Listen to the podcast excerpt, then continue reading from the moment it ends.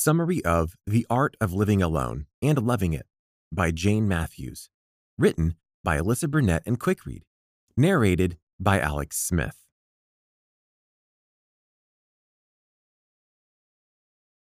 Introduction We've all heard the jokes, right? The ones about the creepy people who live alone in their parents' basements, or the spinster aunt who lives alone because no one will date her, or worse, the crazy cat lady who collects cats to fill the void of her non existent love life. Each of these jokes portray women who live alone in an extremely negative light. Likewise, books and movies frequently portray single women as being lonely, sad, and desperate. We most often see them sobbing into the pint of Ben and Jerry's and collecting cats because they're lonely. Once they find a boyfriend, however, their lives are suddenly sunshine and rainbows. And because we hear them from early childhood on, we internalize these images at a very young age. So by the time many women are old enough to consider living alone, they're too scared of what people will think. As a result, they often rush into unhappy, safe, or unfulfilling relationships because they're convinced that anything is better than being alone. But the author argues that these stereotypes are both incorrect and unfounded. In challenging the negative portrayals we so often see, Matthew asks why single women are never given a different type of representation, the type that portrays them as bold, happy, and fulfilled. After all, she argues, isn't it braver to be at peace with yourself and strike out on your own than desperately seek to fill the void with the wrong person? So, over the course of this summary, we're going to take a look at her top tips for bashing this stigma and creating a life you love.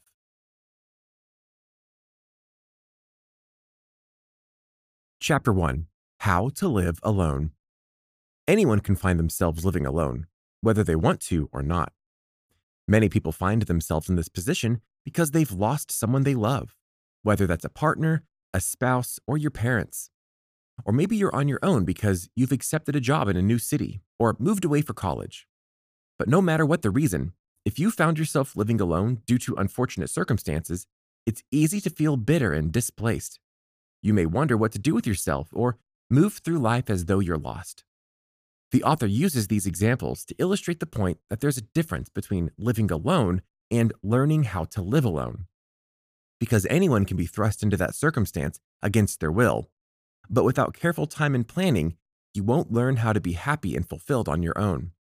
And without this knowledge, the alternative is a life spent in bitterness, loneliness, and confusion. No one wants that. So let's dive in and take a look at the first lesson you need to learn if you want to thrive on living alone.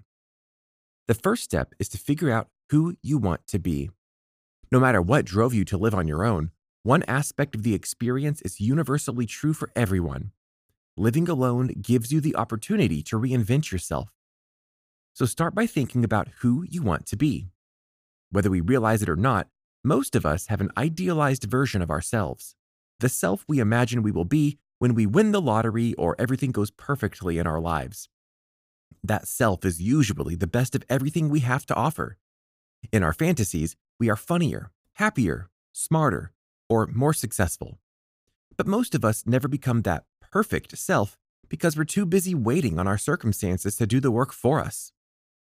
When all the stars align, we might think, or when I get that big promotion, but as you've probably already figured out, the truth is that even positive circumstances won't bring about positive change if we don't do the hard work of fixing ourselves first.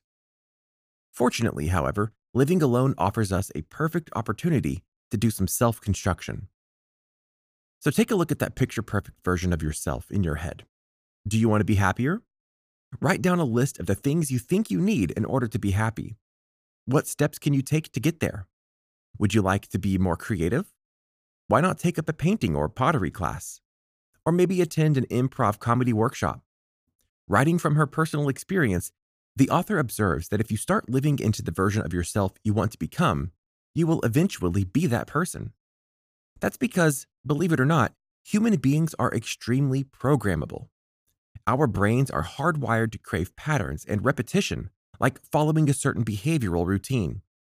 It may take our feelings a while to catch up with our behavior, but the longer we live into a certain pattern of behavior, the sooner we internalize it as part of our identities. This truth is something of a double edged sword, however, because it only takes 21 days to form a habit and internalize a habit as being integral to our sense of self. So, on one hand, this means that if we train ourselves to form healthy and positive habits, we can quickly create a happy and fulfilling life.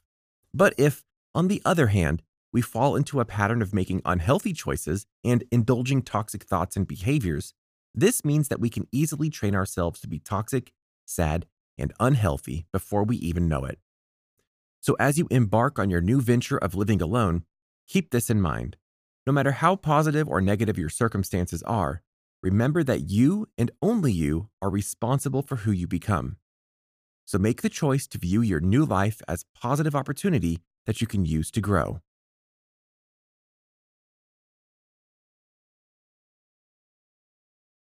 Chapter 2 Cultivate your relationship with yourself. Have you ever seen those motivational quotes that say things like, At the end of the day, all you have is yourself? Or, The person you spend the most time with is you. You may not have taken time to think critically about that, but the author observes that it really is true, and nothing shows you that truth more than the experience of living alone. When you live by yourself, you can't get lost in the hustle and bustle of a family or partner's background noise. It forces you to really be alone with your own thoughts. It also requires you to take a good hard look at who you really are, even the parts of yourself that you might not like. The author remarks that personal experience with solitude and self reflection has taught her two vital things the importance of being brutally honest with herself and the importance of cultivating her relationship with herself. The latter is especially crucial because it's the relationship we most often neglect. Because we're so used to living in our own heads, we often fail to think of our relationship with ourselves as being a proper relationship like the one we would have with someone else. For example, when it comes to maintaining our connections with friends or romantic partners, we think about being sensitive and kind. We consider the impact our actions will have on someone else. We look after the other person's well being and best interest and put their needs above our own. But when it comes to our relationships with ourselves, we are often too selfish for our own good. For example, we make toxic or self destructive decisions, like drinking too much or pursuing relationships with people who have a detrimental impact on our self esteem. We engage in negative self talk and berate ourselves with comments like, You're so stupid, or Who would ever like you? In fact, we do these things so often that we don't even realize we're doing them. That's why the author argues that if you want to thrive while living on your own, then you have to start by practicing radical self love. Because you're living alone. The person you spend the most time with is yourself. So it's important to look after yourself and to make decisions that will help you become the happiest version of yourself. Studies show that speaking kindly to plants helps them grow. So that's what kindness does for plants. How much more valuable is it for people? If you keep this in mind, the author affirms that you'll soon begin to treat your relationships with yourself like a relationship you value. So remember to speak kindly to yourself, be patient, and practice self care when you need it.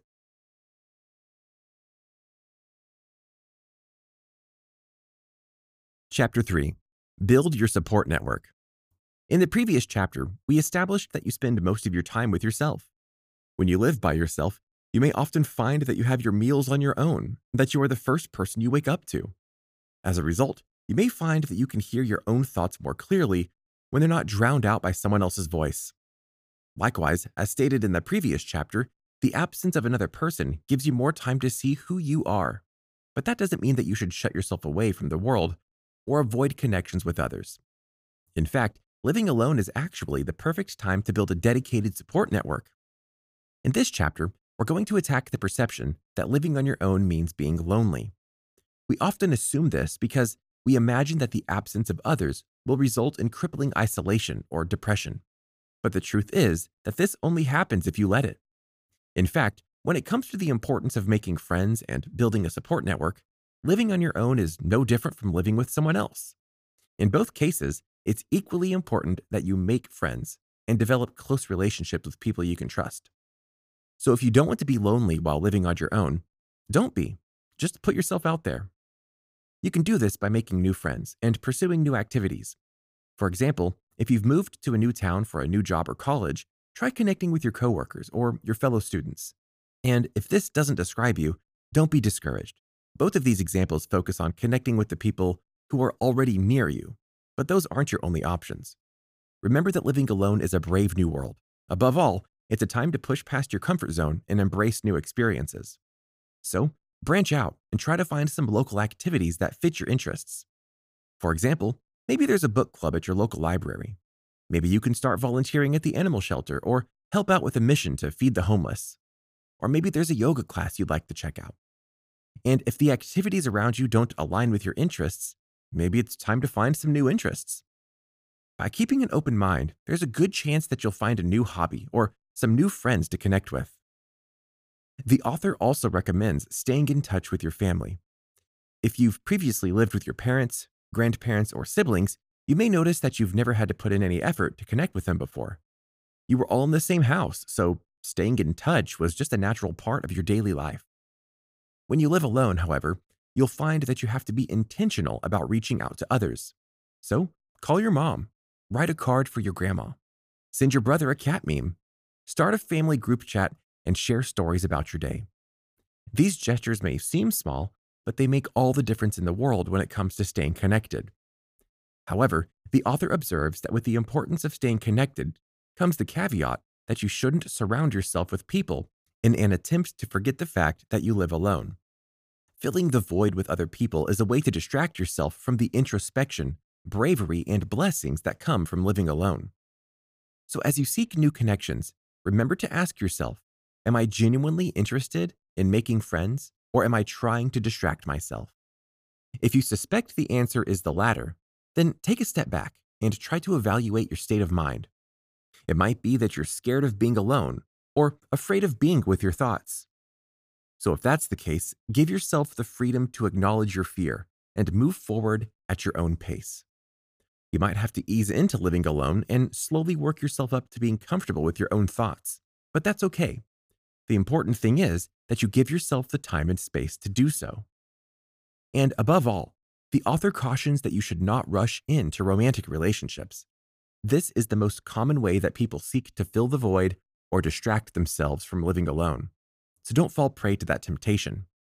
Recognize that it's awesome and healthy for you to concentrate on yourself before you dive into another relationship. Give yourself time to find out who you really are and grow confident. And as you slowly grow to find peace with yourself, you'll discover that you don't need someone else in order to feel complete.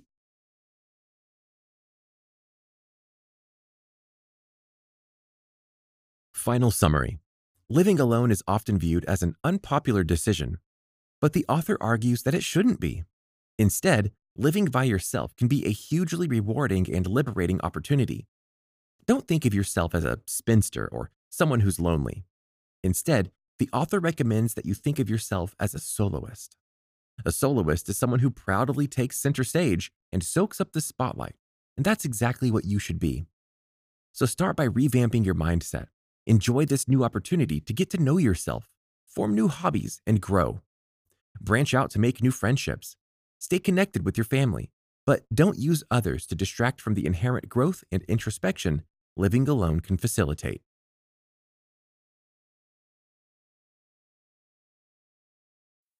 This audiobook summary was brought to you by QuickRead. We hope you enjoyed this audiobook summary. If you want more audiobook summaries like this, download our app in the App Store or Google Play and get access to thousands of other free book and audiobook summaries.